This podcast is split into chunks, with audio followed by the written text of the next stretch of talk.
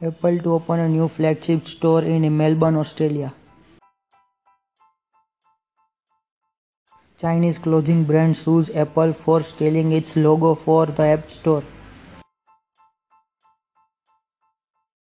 Apple seeds second beta of iOS 11.2.5 to developers.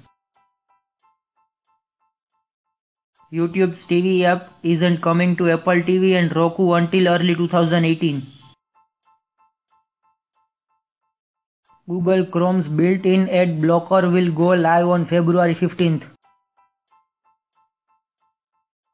Microsoft starts testing Windows 10's Timeline App Tabs feature.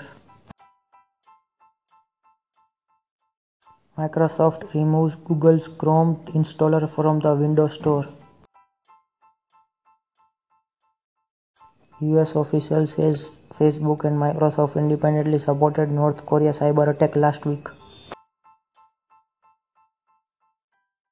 Facebook facial recognition now finds photos you are untagged in. Facebook has a new tool to prevent unwanted friend requests and messages. Instagram launches an alpha testing program on iOS and Android. Waymo teams up with Trov on passenger insurance for self-driving service. France puts Facebook on notice over WhatsApp data transfers. Amazon's Prime Video app became the most downloaded Apple TV app at launch. Twitch announces reality show for up and coming streamers. Musical.ly launches 50 million creator fund to build out its community. Samsung's new A8 and A8 Plus device feature a dual selfie camera.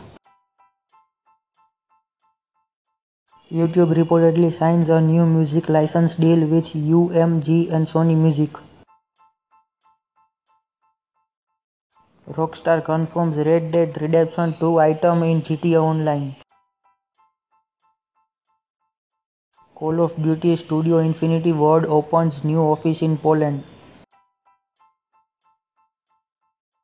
PUBG's first patch on Xbox One takes aim at performance issue. Thanks for listening. Don't forget to favorite this station and for more discussion follow me on Twitter at the 1996